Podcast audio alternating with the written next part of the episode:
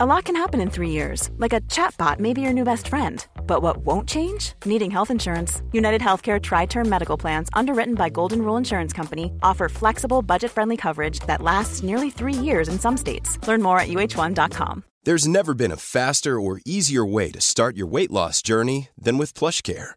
PlushCare accepts most insurance plans and gives you online access to board-certified physicians who can prescribe FDA-approved weight loss medications like Wigovi and Zepbound for those who qualify. Take charge of your health and speak with a board-certified physician about a weight loss plan that's right for you. Get started today at plushcare.com slash weight loss. That's plushcare.com slash weight loss. plushcare.com slash weight loss. Even when we're on a budget, we still deserve nice things. Quince is a place to scoop up stunning high-end goods for 50 to 80% less than similar brands. They have buttery soft cashmere sweaters starting at $50, luxurious Italian leather bags, and so much more. Plus, Quince only works with factories that use safe, ethical, and responsible manufacturing. Get the high-end goods you'll love without the high price tag with Quince. Go to quince.com slash style for free shipping and 365-day returns.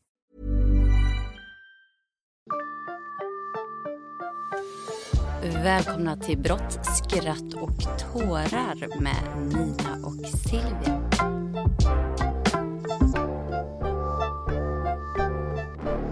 Jag heter Silvia Jag heter Nina. och idag är vi inte själva. Utan vem har vi med oss? Ni har med Donna Hariri. Wow, så kul att du är med. Så roligt att vara här. Och väldigt tre, alltså, trevlig stämning känner jag i rummet. Liksom. Så, ja. Vad roligt. Det vill vi att vi ska känna. För att vi har ju läst på en hel del om dig och vi har ju följt dig eh, länge. Och jag måste säga att det är få människor jag blir, kan faktiskt bli så imponerad av. Jag blir inte det så lätt. Jag bara kände, shit, hur blir man så här cool? Kan inte du berätta lite? För jag har ju läst på din bakgrund, men jag tror att alla vet ju inte. För du har ju en väldigt cool bakgrund också. Mm, vart vill du att jag ska börja? Men börja lite Hur- längre hur tillbaks. eh, hur du, alltså lite, bara kortfattat om uppväxten och vad det var som gjorde att du just fick intresset för juridik. För det är lite speciellt. Mm, precis. Nej, men jag kom till Sverige som flyktingbarn och växte upp i ett socioekonomiskt väldigt utsatt område på extens botten, botten minimum. Eh, utan socialt skyd- skyddsnät, utan starka så här, vuxnas eh, ja, tilltro överhuvudtaget. Jag hade liksom ingen av de här komponenterna som man tänker att man ska ha för en någorlunda trygg uppväxt eh, whatsoever. Och eh, jag växte upp i den där miljön och eh, en dag så fick jag höra, det här det hände. Då fick jag höra att det finns något som heter lagboken. Och i den så står det vad man får och inte får göra. Och den, liksom, där är utgångspunkten densamma för oss alla i princip. Det var, det var den, så jag uppfattade den här personen som förklarade lagboken för mig. Och då tänkte jag så här, ah, så om jag tar hem den här boken så vänder det. Då blir även vi liksom, som inte växte upp som självklara äntligen självklara och här för att stanna. Och så köpte jag min första lagbok när jag var 12 bast och var hittade du den någonstans? på ett antikvariat för sju spänn. Från typ 1968 någonstans. Och ingen hade sagt till mig att la- lagar uppdaterades. Så jag trodde ju på riktigt att det var, det var rätt och det var, det var nu det skulle vända liksom. Och tog hem den. Men det intressanta är samtidigt att det är inte så jättemycket heller som kanske har ändrats så mycket från 68. Alltså mycket, det finns ju nya lagar så. Men språket är ju fortfarande extremt gammalmodigt i Ja, många Ja, lagar. förstod du någonting då? Eh, nej, men jag gjorde många tappra försök. Jag har många så här bilder som mamma har tagit med när jag sitter med den här lagboken. Lika stor som hela mig känns som. Och, och försökte så här varje dag, varje kväll när jag skulle lägga mig, öppna den och försökte läsa. Och jag tog det här på största allvar. Eh, och så la jag ifrån mig den. Och det gick inte. Men, men sen så eh, efter några månader så fick jag då höra att det fanns något som hette arbetsmiljölagboken. Jag vet inte. Och, och tänkte, aha, men då, då, är det, då, då är det en liten del av den här stora boken. Så då tvingade jag min pappa att hämta den från hans ar, eh, arbetsplats och börja läsa den. Och den lärde jag mig nästan utan till när jag var typ 13. Så jag hade ett tidigt intresse för juridiken, så att säga. Och följde det sen hela vägen tills du blev klar med gymnasiet? Ja, alltså, och, ja, precis. Och det formade ju också min, min väg genom juridiken överhuvudtaget. Att ta hem makten som då är juridiken enligt min mening fortfarande. Det har liksom eh, präglat min, min karriär. Mm, och språket är också väldigt viktigt som du säger. Mm. Att eh, kunna förstå det och utveckla sitt språk utifrån. Så att jag tror att du fick ju med dig mycket när man började läsa lagboken så tidigt. Ja, jag vet inte om jag lärde mig så mycket av språket men jag, jag lärde mig liksom dispositionen. Jag förstod att det fanns balkar, hur de var uppdelade. Jag lärde mig att det fanns en sexualbrottslag och så fanns det regler och lagar kring jobb. Eh, så jag, jag visste att det fanns mycket men, men språket var nog mitt... Eh, ja, men det var väl liksom det svåra, det var väl hindret. Så. Men, och vad fick du för reaktioner när du sa då så tidigt att du ville bli jurist? Mm. Men då berätt, började jag precis som du säger, då började jag berätta för vuxna runt mig att jag skulle bli jurist. Eh, och, och hade en, också en, en bild av att juristen, lite från amerikanska filmer, tittade väldigt mycket på film när jag var liten. Eh, och hade den här bilden av juristen, skitsnygg power lady som det klackarna slog mot marmorgolvet i rättssalen. Den här stora amerikanska rättssalen. Ja, inte den lilla svenska eller på att säga.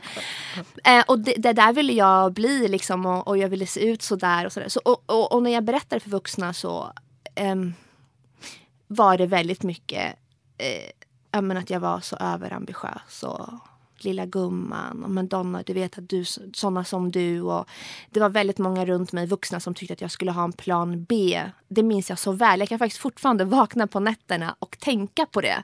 När, någon, när, när många ville att jag skulle ha en plan B ifall att det här inte skulle gå. Och kommer ihåg att jag hade väldigt många lärare som tyckte att jag skulle titta på mina föräldrar som jobbar på fabrik och det är ju också ett jobb. Eh, Alltså det är som Em, lärare? ja, ja, och studievägledare. Nej, Jo. det är så märkligt. Men det är inte konstigt. För det är, eh, alltså det är, det är, jag är inte unik, så att säga. I Att ha den typen av miljö runt sig, alltså utan vuxnas tilltro. Det är inte, det, jag var inte den första och den sista. Eh, utan så växer väldigt många upp utan ett skyddsnät och, och går sin egen väg helt enkelt. Och antingen så står man på sig eh, eller så eh, faller de där drömmarna bort. Som det såklart lätt gör om, om man inte har någon som tror på sig och är ung. Nej, men jag känner igen, för jag har samma bakgrund. Jag var Ja. Mm. i princip den första som läste på gymnasiet och tog studenten eh, i min släkt. Men jag vet det, men det är ändå så coolt att att man tar sig den makten och rätten som vuxen att säga till när man har en ambition och man borde verkligen ta tillvara istället Mm, på det som du har. För det är ju också något unikt. För jag hade inte ens läst, i lag, hade inte ens öppnat lagboken innan jag började läsa juridik. Hade du det?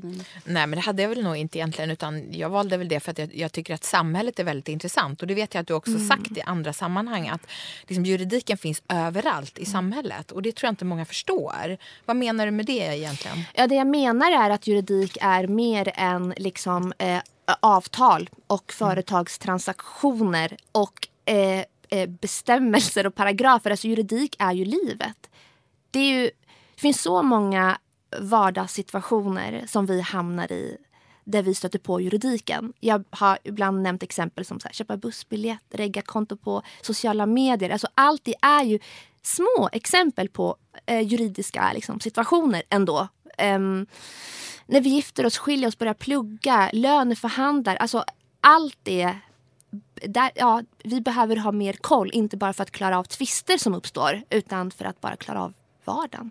Och på så sätt också få större kontroll över oss själva. Alltså det handlar mycket om, om självförtroende och självkänsla. Så när jag vet vad som gäller så vet jag också vem jag är i sammanhanget. Och Det är det jag alltid försöker förmedla. Att ha koll på dina rättigheter och skyldigheter. Ha koll på juridiken. För att då får du också en annan kontroll över ditt eget liksom, liv. Du får förståelse. Vilka konsekvenser har det här beslutet? Vad händer om jag gör så här?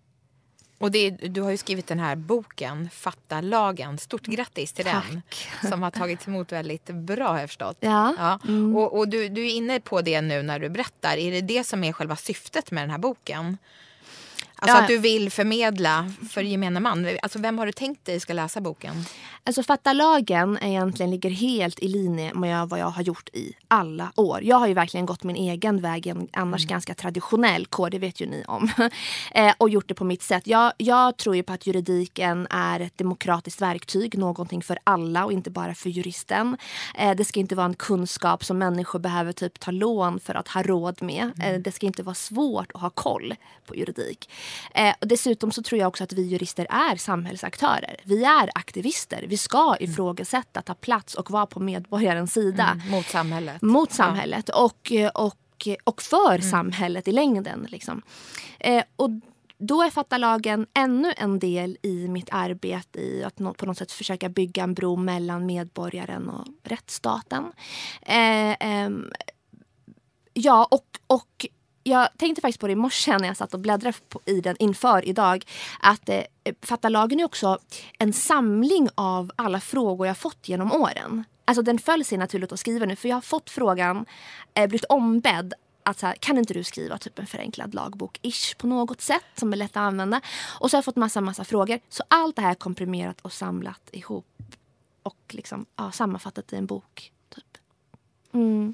För du, man får också säga att du är relativt ung också. Mm. Vi som är medelålders kvinnor tycker jag. Tack så mycket. vi blir, det också blir väldigt imponerade av. Ja, ni blir det? Ja, ja för att vi, det är en sån konservativ värld, juristvärlden. Så vi, vad jag nästan främst imponeras av det är ditt mod. Mm. Din oräddhet. Du har varit programledare i SVT. Mm. Alltså du har ett av de största bokförlagen och sen har du varit programledare i SVT när du pluggade förstår jag det så. Ah, jag har ju sett dig på TV. Ja. ja, det var ju jättemånga år. Med Damernas värld. Ja, ja. På tal om ung, du var ju ännu yngre. Ja, men jag menar, ah, hur kom du in där? Alltså hur vågade du det? För du måste ju också gissa jag mött på en hel del motstånd och avundsjuka. Alltså jag ska säga till er eh, att jag ju blir väldigt smickrad och väldigt, väldigt varm i hjärtat när du säger till mig att, att du blir, ja, men, om du sa att jag inspirerar dig, eller vad du sa, men att jag i vart fall är modig. För att jag har ju, alltså min tuffaste konkurrent har varit min egen kår genom åren. Och det känns så skönt att sitta här med, det är faktiskt första gången, tror jag, vad jag kan minnas, där jag liksom har den här typen av samtal med andra jurister.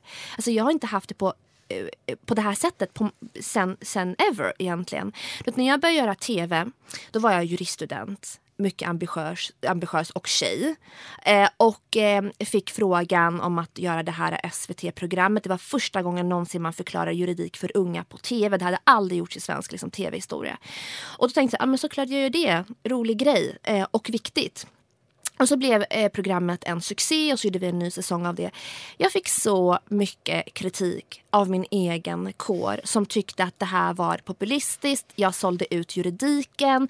Eh, det här var rättsosäkert. Jag tog, jag tog mig, och, och, så blev ju, gick, gick liksom rasisterna i taket och kände så här, men vem är du att ta dig rätt till den här svenska anrika lagen? Och så, ja, men la, la, la. Och det motiverade mig samt, och stärkte mig samtidigt som jag förstod okej, okay, alltså det här, att gå den här vägen eh, kommer vara på bekostnad av typ mig själv. Och det kommer innebära ensamhet. Och så blev det.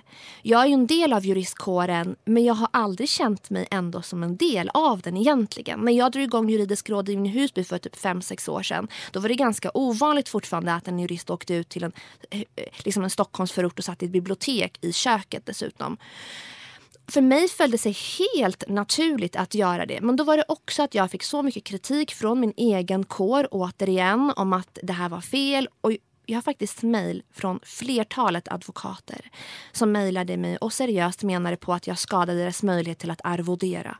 Förstår ni? För att jag satt i Husby bibliotek en timme varje vecka. På jag, den nivån ja. har det varit. Jag kan tänka mig det, men tvärtom är ju mm. du en av våra främsta förebilder för vår kår skulle jag säga. Både genom då tv-programmet och att du anordnade det här mot flyktingar på T-centralen som är ju något oerhört fantastiskt. Och sen nu den här boken, för den kommer ju spela stor roll både mm. för lärare och föräldrar. För du får berätta lite om det, för det här tycker jag är den optimala eller ultimata läroboken för just unga att förstå. För det kunde jag själv när jag började plugga juridik tänka varför har inte vi lärt oss det här? Framförallt på gymnasiet mm. bara. Hur du skriver på ett lägenhetskontrakt, alltså alla de här sakerna som man inte kunde någonting. Och som framförallt eftersom vi inte helt är jämställda än heller, hur viktigt det är för unga i en relation att våga ställa, veta vilka rättigheter och mm. skyldigheter man har. Framförallt ekonomiskt skulle jag säga. Mm. Men även brottsligt såklart. Mm. Du pratar om relationsvåld och så. Vad säger du Nina? Jo men jag håller med. Men, men också det här hur du har skrivit boken. Alltså, du har skrivit det på ett så himla häftigt språk. Alltså, du har riktat dig.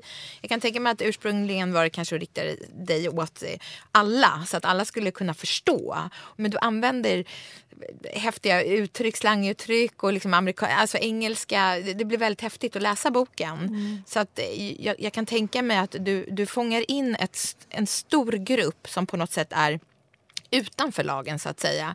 Som inte har förstått och kanske aldrig har fått den möjligheten, kanske inte har läst så mycket under uppväxten. Så det tycker jag är otroligt fantastiskt med den här boken. Att du verkligen, jag hoppas att du kan fånga in de här personerna som ofta är våra klienter också. Mm. Som vi också mm. hjälper och försöker förklara på ett enkelt sätt. Så att jag kan känna igen mig väldigt mycket i hur du beskriver. Det är ju så jag också försöker när jag pratar med ungdomar och gör det mm. på ett basic sätt. Mm. Så att eh, jag är väldigt, väldigt imponerad av boken. Tack snälla. Tack snälla hur, hur har du kommit på dina exempel? Till exempel det här med förskingring och olika... Du har väldigt kul exempel som jag tror många kan relatera till. Ja, alltså jag har faktiskt jag, jag har aldrig skrivit en bok. Jag hade ingen aning om att skriva en bok. Jag frågade min förläggare, alltså Gunilla som är världens bästa förläggare, shoutout till Gunilla. Jag bara, Gunilla, alltså hur gör man? Hon bara, nej men du öppnar ett dokument. Jag bara, men jag och det var verkligen så. Jag fick öppna ett Word-dokument, jag satt en kväll och så började skriva. Och allt jag har med i boken är typ sånt jag själv har frågat mig själv genom när jag var ung. Eh, det är frågor jag får när jag är ute. Jag är ute väldigt mycket. Jag jobbar ju som föreläsare och moderator till vardags. Eh, så jag är ute väldigt mycket och träffar väldigt många unga framför allt. Och det är frågor de, själv, de har ställt till mig genom åren. Mm. Så att det är liksom en kompott. Det var inte så svårt för mig att komma på exempel. Det var inte heller svårt för mig att skriva och använda det här eh, språket. Det är mycket slang, det är mycket eh, Alltså det är lite feeling i boken. Ja, exakt. Och, ja, det är väldigt annorlunda. Ja, men lite, ja. Exakt, typ en hiphop-låt ja. kan man känna som ibland. Ja. Jag utgick bara från mitt 15-åriga mm. jag kanske faktiskt. Och tänkte på mig och mina som jag hängde med och tänkte hur ska jag skriva en bok för att de ska skulle ha läst den. Hur ska den vara för att de skulle ha läst den och läst klart den? Liksom. Och vad har du fått för reaktioner? Jag har fått bra reaktioner från... Eh, alltså, den är fortfarande den kom i augusti, men ändå lite färsking. Ja. ja. Men eh, den hittills väldigt bra reaktioner. Eh, det är många föräldrar som hör av sig till mig och eh, berättar om liksom deras barn som läser den här, den här boken och hur de använder sig av den och att de har börjat ställa andra typer av frågor. En helt ny värld har öppnats för många, enligt deras föräldrar. Då. Sen är det också väldigt många unga som hör, hör av sig till mig och tycker den är skön och cool och ball. Liksom. Och ja, det är dit jag ville komma.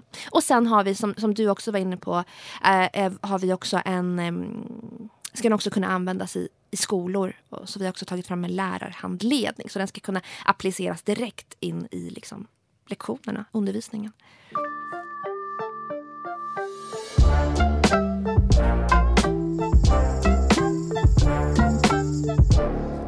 Har du, hur har du kunnat hitta kunskap om alla, för man kan ju läsa en lag absolut, absolut, men hur har du hittat kunskap om alla de här olika lagen?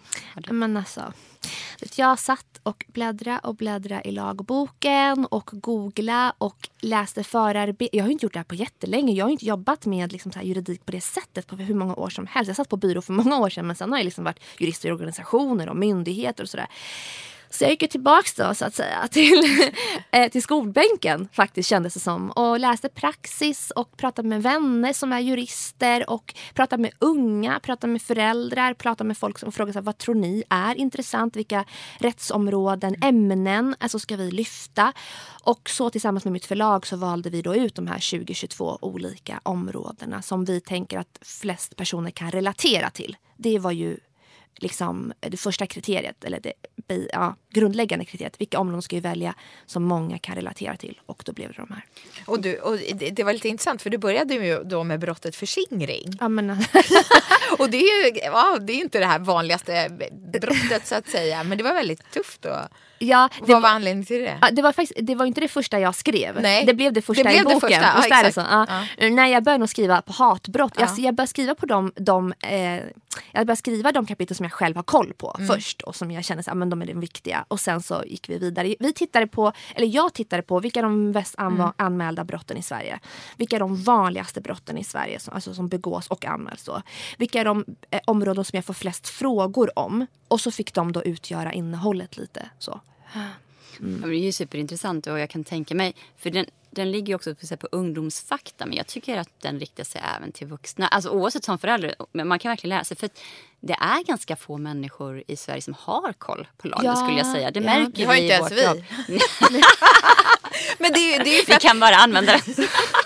Men det är också för att när man, man, man, blir jurist eller man läser juridik så lär man sig en metod hur man ska ta reda på mm. egentligen vad som gäller. Men, men, men jag håller med dig, alltså, de här områdena som du tar upp i boken det är ju ändå områden som man känner att de flesta ändå borde ha koll på. För det handlar ju om vad man har för ja, men, rättigheter och skyldigheter och, och, för att man ska kunna fungera i ett samhälle. Eller liksom bli, att man ska vara lika inför lagen. Så att ja, säga. Och, och, och, du var inne på det jag tror inled, när vi började prata att, att, um, att boken jag, jag började med att skriva en bok för alla. Alltså jag började skriva en, bo, en juridi, juridisk bok, typ. För, inte en lagbok, det ska jag vara tydlig med att säga. Det har mitt förlag sagt åt mig. Det får jag inte säga. Det här är inte den nya lagboken. Utan det här är en vägledning, en kompass i livet när det inte kanske riktigt blir som man tänkt sig. När man behöver kolla upp saker och ting så ska man kunna slå upp i fattalagen.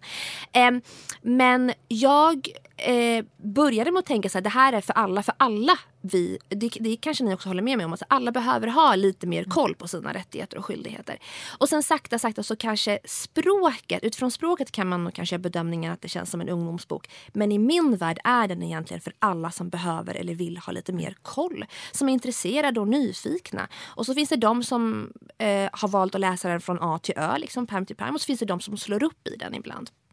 Mm. Mm.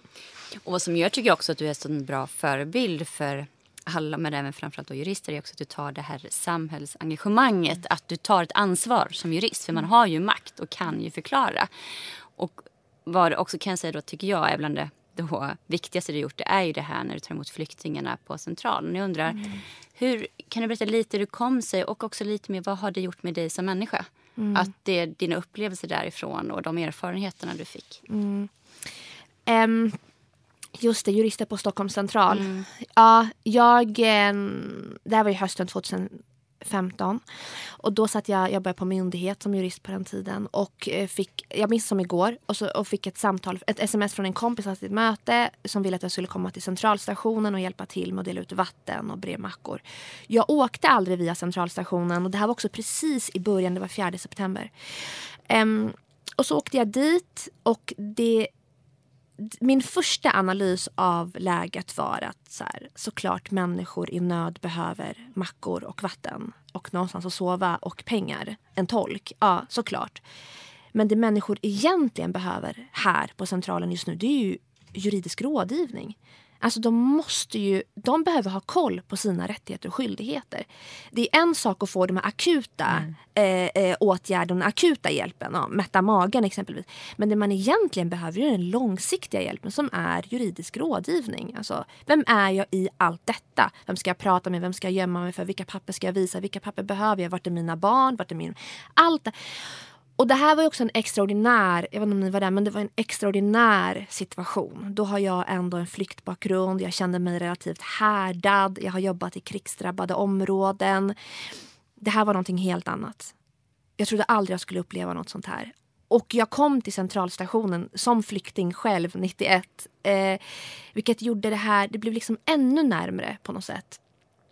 Um, och då började jag ge den här juridiska råd. Jag berättade att jag var jurist och det spred sig som en löpeld den dagen, den 4 september. Och eh, det kommer att bli 220 dagar på Centralen. Och, och eh, en liten då, i sammanhanget som var lite an, intressant var att jag hade precis köpt min första bostadsrätt första september. Det var det största som hade hänt mig. Vem skulle kunna tro att jag skulle köpa en bostadsrätt någon gång när jag blev vuxen? Ah, det var helt otänkbart. Och den stod tom. Eh, ja, till sommaren där därpå. För, för, för jag var bara på Centralen alla dessa dagar och nätter. Och jag började försöka ge rådgivning själv men det spred sig så snabbt och snart stod jag med 2, 3, 400 personer runt mig. Det var en tid när det kom 3, 4, 500 personer, mm. 600 000 per dag. Alltså, det var enorma mängder människor och, och, och klarade inte av den här situationen själv. Och då drog jag också igång jurister på Stockholms central och snart började, blev ett gäng som började bemanna centralstationen. För jag, en anställd hos mig var en av de som började hjälpa dig. Och då var ju student precis, så det är fantastiskt. Och jag tycker att... Men du sa att du fått kritik. Var det då också andra advokater som började? Absolut. Det var det? Ja, ja, absolut. Som tyckte att det här var rätt så säkert och frågasatte eh, juriststudenterna. Som jag ska säga höll upp jurister på Stockholms central. Mm. Alltså utan de här juriststudenterna hade det här aldrig gått. För det var de som liksom bli, de, bli, de var, är rörelsen som skapades på centralstationen. De var professionella duktiga, hade stenkoll, sa inte någonting bara för att säga någonting. Som jurist är man också lite mer försiktig och noggrann på ett annat sätt så, som, som juriststudent. Nej men, nej men det fanns absolut advokater som ifrågasatte det och i vad jag upplever det personligen, ren protest, drog igång något eget som inte höll så länge. Tyvärr. Mm. Istället för att då göra någonting tillsammans. Jag bad om det många gånger men det blev aldrig så. Men vi fortsatte, jurister på Stockholms central var på, var på plats. Men vad har du fått du säger att du har känt dig ensam mm. under din tid som jurist nu. Som du gör. Men vad har du fått din energi att bara fortsätta och anta nya utmaningar? Och... Jag är så övertygad om att det här är rätt sätt att jobba. Jag är så övertygad om att dels att juridik är en, om något, fråga om samhällsklasser. Alltså beroende på vem du är och vad du heter och var du bor har du mer eller mindre koll på dina rättigheter och skyldigheter. Bara det i sig är en drivkraft. Jag är så övertygad om att eh, jag behövs och om att min kunskap behövs. Och jag har tiden. Jag har, alltså, eh, tid, ja, men jag har möjligheten till att göra det jag har. Och det är ett privilegium att både ha den kunskapen jag har men också ha möjligheten till att ge den vidare. Så det, för mig faller sig allt det här naturligt. Men i detta så så såklart finns ensamheten. Men, men du blir väldigt trovärdig eftersom du har den här bakgrunden du har. Så jag tror många kan ändå relatera till dig. Och det, där har du verkligen en genomslagskraft. Sen är du ju du är väldigt härlig. Alltså du, du, du, du går igenom rutan så att säga. Mm. Så att, men, men jag är också inne, var, var kommer ditt driv ifrån? Alltså, du, du, har ändå berättat att du när du var yngre att det var egentligen ingen som trodde på dig. Du hade inte så mycket stöd hemifrån. Men, men samtidigt har du, du måste ha någon enorm styrka inombords. Mm. Alltså jag, den fråga som jag alltid får, som jag tycker är lika svår att svara på, det är vart kommer ditt driv ifrån? Mm. Mitt driv kommer från min egen barndom. Alltså mitt driv kommer från att jag inte har haft någonting eh, till att plötsligt ha mer än vad jag hade förr. mitt liv kommer från att jag har en stark mamma. Jag har alltid varit omringad av starka kvinnor. Eh, alltså starka kvinnor har varit min kompass i livet. Alltså utan dem hade det all, ingenting funkat. Eh, mormor, moster, eh, träffa starka kvinnor i, i mitt jobb eh, som har liksom hållit mig, stått bakom mig och bredvid mig. Och sen är det att jag, jag, är väldigt medveten om mina privilegier. Och jag tror att det är nyckeln också för att kunna göra långsiktig skillnad och orka och fortsätta. Det är att man måste vara medveten om vem man är och var man kommer ifrån. Och jag är medveten om, om det. Vilket gör att mina möten med människor blir lättare. Jag njuter av mitt jobb. Jag tycker att det är roligt för jag vet vem jag är.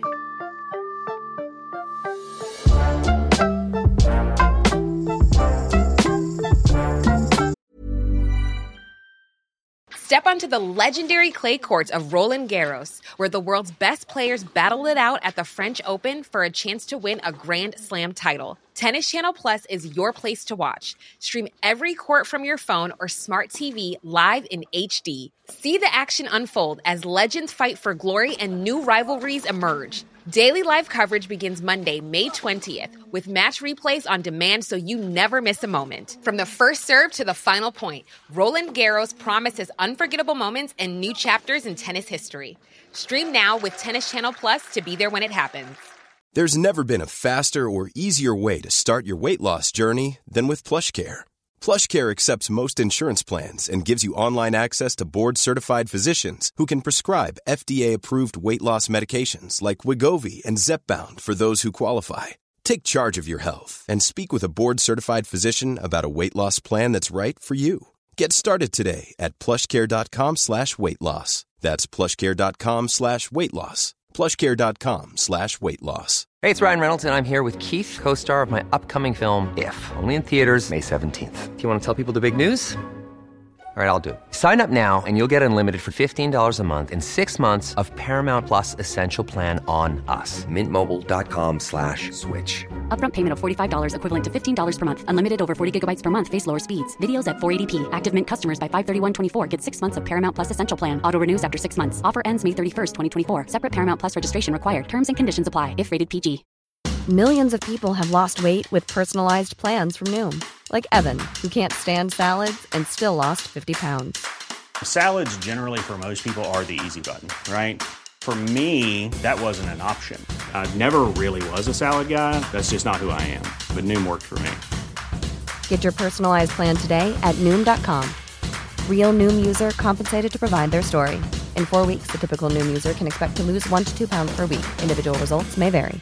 I'm Sandra, and I'm just the professional your small business was looking for. But you didn't hire me because you didn't use LinkedIn jobs. LinkedIn has professionals you can't find anywhere else, including those who aren't actively looking for a new job but might be open to the perfect role, like me. In a given month, over 70% of LinkedIn users don't visit other leading job sites. So if you're not looking on LinkedIn, you'll miss out on great candidates like Sandra. Start hiring professionals like a professional. Post your free job on linkedin.com/achieve slash achieve today. Men det är ju det vi är ofta inne på att man, vi, man, vi blir väldigt tacksamma. Vi träffar ju väldigt många utsatta människor som är med om väldigt jobbiga saker och händelser. Men, och, och det, det, ger ju oss så mycket energi av att vi kan hjälpa en person i en utsatt situation. Exakt. Och att man blir väldigt tacksam över sitt eget liv. Som du säger, här, mm. att vi har privilegier och det har vi alla tre. Och att man vänder det till något bra. Mm. Men jag tänker det du är inne på här med din mamma och starka kvinnor. Det tycker jag är väldigt intressant. För det pratar vi väldigt mycket om. Vi vill lyfta, just vi, vi arbetar mycket med jämställdhet. Och jag tänkte jag har läst lite om att du också arbetar mycket med mänskliga rättigheter men även då med jämställdhet. Mm. Kan du beskriva lite vad, vad, du har för, ja, vad du arbetar med där i den delen? Men alltså, um, jättetråkigt svar men juridik för mig är grunden mm. i allt det jag gör. Det är liksom det grundläggande. Jag tror att juridik, eller för mig handlar juridik inte om paragrafer enbart utan det handlar om jämlikhet, jämställdhet, alla människors lika betydelse. Eh, så det, det är mitt verktyg mm. i att försöka jobba för och med en mer jämställd värld. Jag gör det som moderator, jag gör det i mina föreläsningar. Jag touchar alltid jämställdhet eftersom det är juridik för mig också. Eh, jag har juridisk rådgivning som jag pratade om i Husby. Jag var där i måndag senast. Många år senare är jag kvar där varannan måndag. Um, så alltså jämställdhet och jämlikhet är bara en del av det jag gör som bara faller sig naturligt, som bara finns där hela tiden i bakgrunden och bara ja, en del av jobbet. Liksom. Det är inga specifika grejer jag gör konkret bara för jämställdhet utan den är liksom inbakad i, i min vision helt enkelt. Om det blir en konsekvens av det du jobbar Absolut. med. Och boken är ju också ett uttryck för det. Så. Ja, verkligen. Mm. Men jag tycker det är intressant när vi pratar om driv. Ja. För jag får också ofta en fråga eftersom jag kommer från lite liknande, jag har inte flytt hit men jag har liksom en bak, liknande bakgrund. Och jag har också tänkt, vad är det? Men så var jag på Michelle Obama när hon var här på Globen. Det var det. Ja, och då sa hon... Ehm, att, intressant, för det här är jag faktiskt själv inte för att låta förmäten men jag tänker det har du också. Jag tror att, och du, du är med Nina, med att man redan när man föddes, alltså var liten, så insåg man att man hade privilegiet kanske kunna förmedla och göra något med det man har. Ens, om man ens kunskap, alltså, det är det vi gör nu också till exempel med podden. Men det var så, när hon verkligen satte orden på det, att man faktiskt har någonstans haft en känsla att man vill, man har någon glöd, men man vet inte var den kommer ifrån. Men den har bara ligger där och liksom inom en. Och det är så fascinerande att faktiskt, okej, okay, en av världens coolaste kvinnor, men hon kunde ändå sätta orden på någonting man har känt inom sig. Mm. Som jag har svårt att kunna förmedla. För vadå driv? Det är inte någon som har piskat mig, utan jag har själv piskat mig. Men också glädjen av att bara få förmedla. För att många, jag och Nina pratade tror jag senaste avsnittet om just avundsjuka du vet, i vår bransch och så. Mm. Men vi har inte brytt oss om det med det här. Vi, vi bara kör. Fått, vi bara kör. ja. ja, för vi vill. För det, vi har ett privilegie att vi har våra bakgrunder. Och varför ska vi gå och hålla på den kunskapen? Mm. Varför ska vi inte kunna få förmedla den? Som du gör på ett fantastiskt sätt. Ja, absolut. Och, jag menar, och så, så gör alltså för, Sen ska man inte göra saker svårare än vad de är. Man gör så, så länge och så långt man kan. Och så, och så gott ska, man kan. Och så gott alltså, man kan. Mm. Och sen så, jag, ska, jag, det här, jag har nog faktiskt aldrig pratat om det här tidigare. Um, men jag har haft väldigt mycket eh, cancer i, i min, min släkt på olika Väldigt många cancerdrabbade. Så jag har alltid varit en nära anhörig. Eh, och, ehm, och så ha, men har det varit mycket cancer. Alla har haft i princip ett, ett eller annat sätt och så har det varit så he, hela tiden. Och så för något år sedan tror jag det var, precis innan jul om det var förra eller för förra året så eh, fick jag godkänt att göra en sån här genetik någonting mm. undersökning på Karolinska. För att kolla att det inte ligger i mitt DNA eller min, ja. Och eh, då såg allt bra ut då. Och så skulle jag på ett mammografi, för det är en del av den här undersökningen. Även om jag är väldigt ung för det så gjorde jag det. Och då hittade man tre knölar i mitt bröst. Ena bröstet. Och när jag låg där och när läkaren sa det till mig så fann jag en sån ro i mig själv. För jag bara kände så här, nu får det gå som det går. Och jag har verkligen gjort allt jag har kunnat. Och jag kände det liksom, Äh, det var en sån pure känsla av så här lugn, tacksamhet trots mina då ynka 28-29 år så var jag så nöjd med mitt liv. Och det har verkligen, det var liksom en sån milstolpe i mitt liv också att efter det bara fortsätta som jag har gjort. Göra det jag tycker är kul, känna efter, prata om ensamhet, prata om svåra saker också samtidigt som man pratar om drivet och lusten och viljan och sådär. Så det var verkligen en sån viktig um, händelse i, i mitt liv som jag uppenbarligen nu då vill prata om. För jag har inte gjort det tidigare. Nej, men vi men, ja. ja, och, och sådana väckarklockor ska man liksom eh, eh, ta till sig av på något sätt. Ja. Men jag tror det kommer av det du gör. Att Mm. du känner så. Den Mm. tillfredsställelsen. För Ja. du har gjort så mycket fantastiska saker. Och att du också vågar ta in det. Att du faktiskt har gjort det märks ju. Mm. Att du kan ta till dig Mm. vad du också gör och vad det förmedlas. Men, och att fler borde prata om dig. Att vi kan, ja, för menar, vi kan ju dö när som helst. Mm. Och att känna så. Jag brukar också fundera på de sakerna. Och för det- mig det kommit mycket ja. senare. För jag har ju gått den traditionella vägen. Och har, har upplevt väldigt mycket som du säger, det själadödande och Mm. alla möjliga saker. Men nu är vi mycket mer, både jag och Ja, du och jag. vi sen pratar vi bytte, ja, om pratar det. jättemycket om de här sakerna. Om, om närvaro och Mm. medvetenhet. Alltså, det pratade du om i förra avsnittet också. Hur, hur viktigt det är att vi alltså, har de här andra aspe- aspekterna just när vi arbetar med det här. Att det, Ja, för många, jag får alltid frågan hur orkar du jobba mycket, jobba mycket sexualbrott och utsatta. Mm, Men jag bara, hur kan jag inte göra det? Alltså för mig är det min livsnerv lite. Att Mm. Jag känner att jag gör något. Jag vill ju jobba med det. Jag vill stärka dem i sin utsatthet. Och sen också det du säger, det vi har varit inne mycket på att när du får det här beskedet, du, du kan egentligen inte påverka, du kan inte göra någonting. Men det du, du kan påverka, det har du gjort. Du har ju gjort, du har följt din magkänsla. Alltså du har ändå följt ditt inre när du har valt vad du vill syssla med. Du har ju inte gått den här traditionella vägen. Och det är ju det jag och Silvia är inne mycket på när vi vill också inspirera yngre människor att följ ditt hjärta. Alltså, lyssna inte på vad andra säger att du ska göra. Nej men det där är inte bra eller det är klart du ska göra det där. Utan gå till dig själv. Det är du som är ansvarig för ditt eget liv. Och det känner jag att där är du verkligen också en, du är en förebild för yngre människor. Men sen ska man också ha med sig Eh, och det blir lite tjatigt att prata om det här med privilegier men man ska också ha med sig att i det här lustfyllda lyck- alltså att, att vi tre här kan ändå liksom lite välja och vraka, göra det vi vill, vi går vår egen väg. Det kräver inte mod utan det kräver också att man du vet eh, eh, det är inte chans och tur men alltså eh, det har blivit så. Men för många människor är det svårt. Alltså hur mycket man än försöker så når man inte fram. Hur mycket man än försöker så stöter man på hinder. Man har ingen som tror på en men man behöver det för att klara av det. Nu har vi liksom ändå lyckats och kört på. Men jag, eh, jag tänker ofta på det att så här, jag, jag, i min värld är vi ju inte lika inför lagen. I min värld är juridik fortsatt, hur mycket vi än försöker, fortsatt en fråga om samhällsklasser. Alltså, jag stöter på så många människor när jag säger att ingenting är omöjligt så säger de till mig att allt är omöjligt för vissa. Och, och, och de vi har strukturell rasism, vi har ett totalt utanförskap men i utanförskapet finns ett innanförskap. Alltså det är extremt komplexa frågor och det måste man också ha med sig att så här, så här ser det ut för oss. Hur banar vi då vägen för andra? Hur liksom kan vi dela med oss av vår plattform? Jag har blivit mycket bättre på att när jag får frågan om att sitta i paneler exempelvis, då tackar jag till 99% nej. För jag försöker komma på någon annan som kan ta den platsen.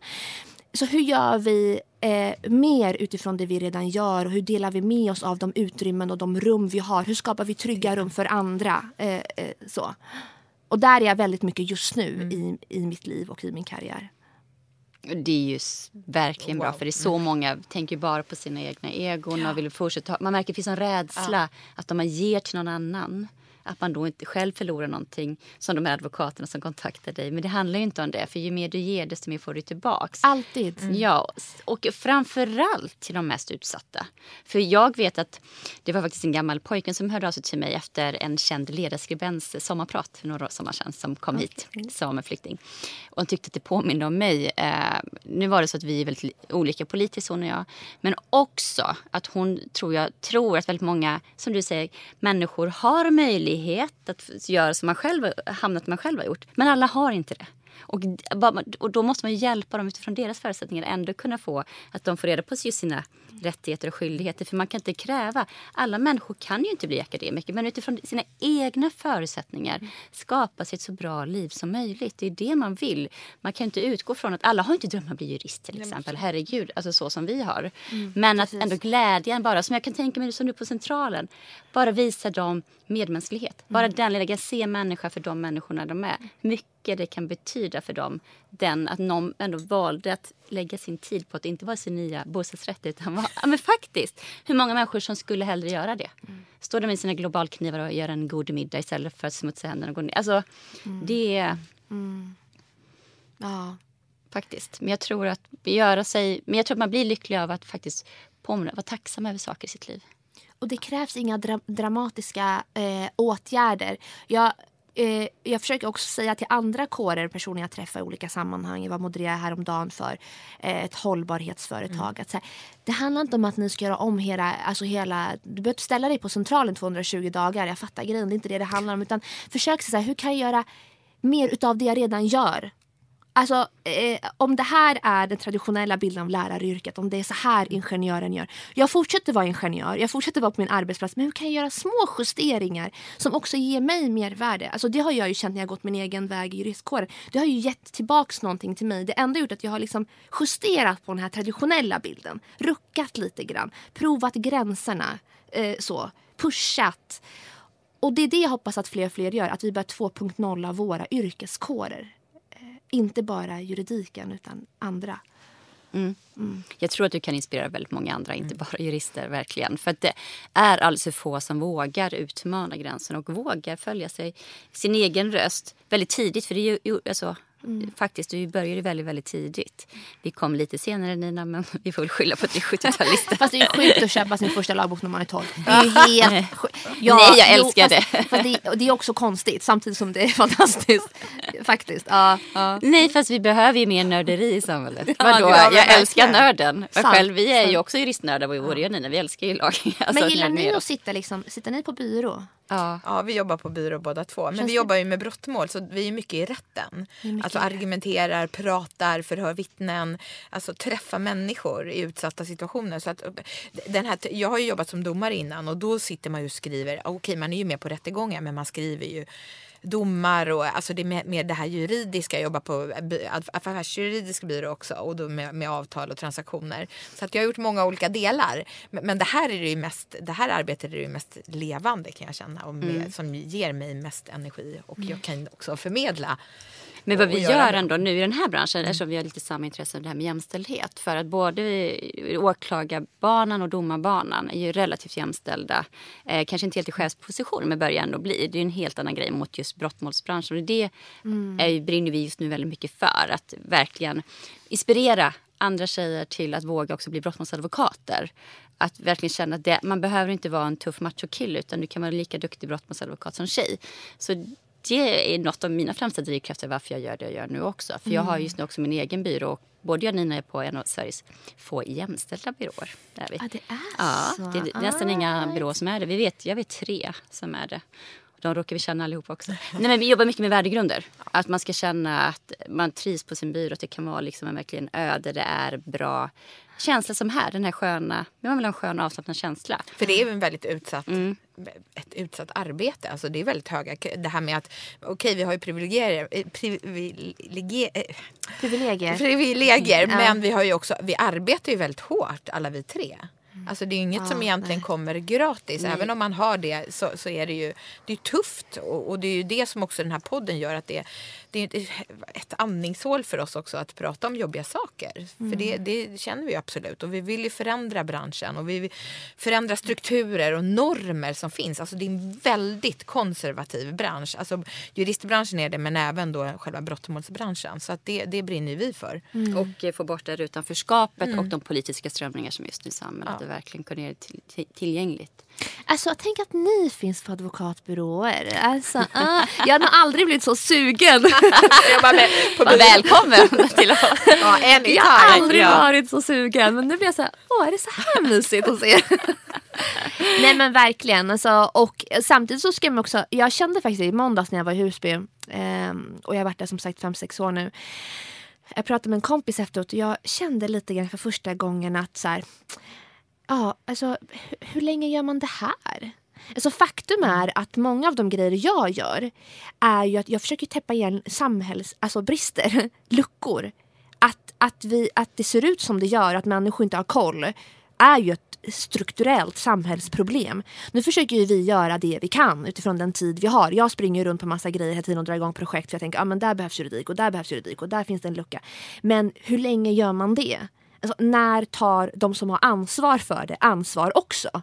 Ja. Sen kanske det görs saker, händer saker på politiskt håll och sådär. Men, men under mina år i mitt arbete med att göra juridiken mer tillgänglig har jag verkligen märkt att det bara hänger på oss. Alltså ideellt engagerade människor, eldsjälar. Men hur länge brinner elden? Hur länge orkar man? När tar kön som jag har i Husby slut? Den tar, jag har sagt att jag är där tills det, tills det inte finns en kö men Nej, och ser man historiskt mm. så lär, alltså de som ska ta ansvar tar ju inte ansvar. Det är fortfarande historiskt har det varit de här eldsjälarna och det är fortfarande. Jobbar mycket med människan till exempel. Staten förlitar sig helt på de NGO som finns och de, även också de advokater och åklagare. Man förlitar sig alltid på de som verkligen kan lägga, jobba lite, lite till. Alltså mm. man, men de får ingenting för det. Utan de ska vara så glada att de typ får jobba med det de vill jobba med. Mm. Oftast är det kvinnor. Exakt. Och det är ju mycket intressant. Men vi är så glada att du ville komma hit. Det är wow. helt fantastiskt. Mm. Vilket samtal. Jag är typ vart så ris Ja, jag är starstruck. alltså, jag är så starstruck er. Jag bara, åh, gamla domare, advokat. Jag, jag är lite ändå eh, präglad av den här, alltså när jag gick på juristutbildningen så, så lärde man sig att den goda, jag fick lära mig att den goda juristen är ju den som blir domare och den som kanske hamnar på byrå och helst ska man med brottmål och sådär. Så jag blir lite så här, åh vad coola de är. men, eh, men tur att vi har varandra. Mm. Mm. Nu kämpar vi vidare. Mm. Tack för att ni har lyssnat. Mm. Vi hörs nästa vecka. Tack. hej. hej. hej. hej.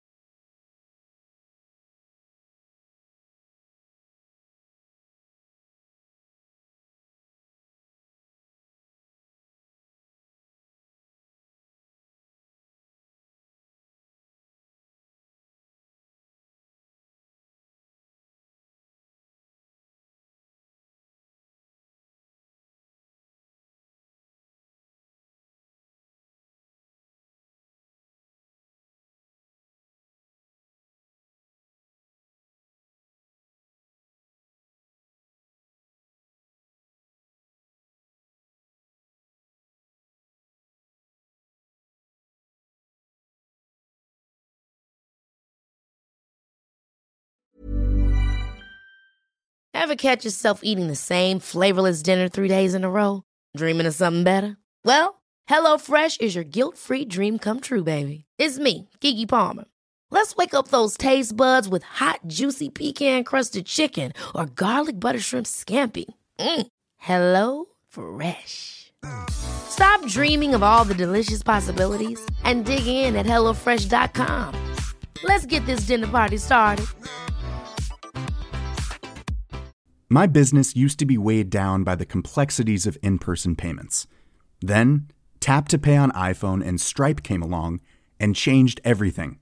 With Tap to Pay on iPhone and Stripe, I streamlined my payment process effortlessly. Now I can accept in person, contactless payments right from my iPhone. No extra hardware required. What's truly remarkable is how I can cater to all of my customers' payment preferences. Whether they're using cards, Apple Pay, or other digital wallets, Tap to Pay on iPhone and Stripe ensure a smooth checkout experience every time. And it's not just me. Stripe helps businesses of all sizes, from local markets to global retailers, scale quickly and stay agile. To learn how Tap to Pay on iPhone and Stripe can help grow your revenue and reach, visit stripe.com slash tap iPhone. When it comes to your finances, you think you've done it all. You've saved, you've researched, and you've invested all that you can. Now it's time to take those investments to the next level by using the brand behind every great investor, Yahoo Finance. As America's number one finance destination, Yahoo Finance has everything you need, whether you're a seasoned trader or just dipping your toes into the market. Join the millions of investors who trust Yahoo Finance to guide them on their financial journey. For comprehensive financial news and analysis, visit yahoofinance.com, the number one financial destination, yahoofinance.com.